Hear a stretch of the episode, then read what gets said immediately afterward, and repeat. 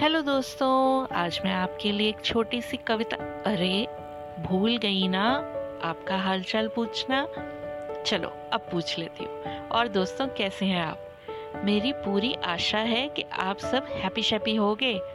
हाँ जी तो फिर वापस आती हूँ कविताओं के सेशन पे। तो एक छोटी सी कविता लेकर आई हूँ। थोड़ा सा टाइम निकाल के सुन लो, कोई बात नहीं। तो कविता का नाम है एक दुआ। एक दुआ। वो बात जो दबे लबों पर शुक्रिया की जगह निकलती है। वो बात उस रब के दरबार तक दुआ बन के पहुँचती है। रब के घर का रास्ता दिल से होकर जाता है। दुआ हर पल देने वाले के दिल में ही तो बसती है। दुआओं का सिलसिला पुराना है।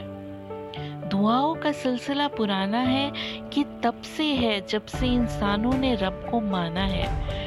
दुआओं में लोग प्यार में भीग जाते हैं, रब के सच्चे गुन गाते हैं। सारा जमाना उनके कदमों में होता है, पर वो रत्ती भर न इतराते हैं। वो कहीं दूर दुआओं में होते हैं, वो रूहानी रब के बंदे होते हैं। उनकी एक दुआ के सदके में हज़ारों जमाने होते हैं। उनकी एक दुआ के सदके में हज़ारों जमाने होते हैं। इसी के साथ मैं ये पॉडकास्ट समाप्त करती हूँ। आशा करती हूँ आपको ये कविता अच्छी लगी होगी। Thank you so much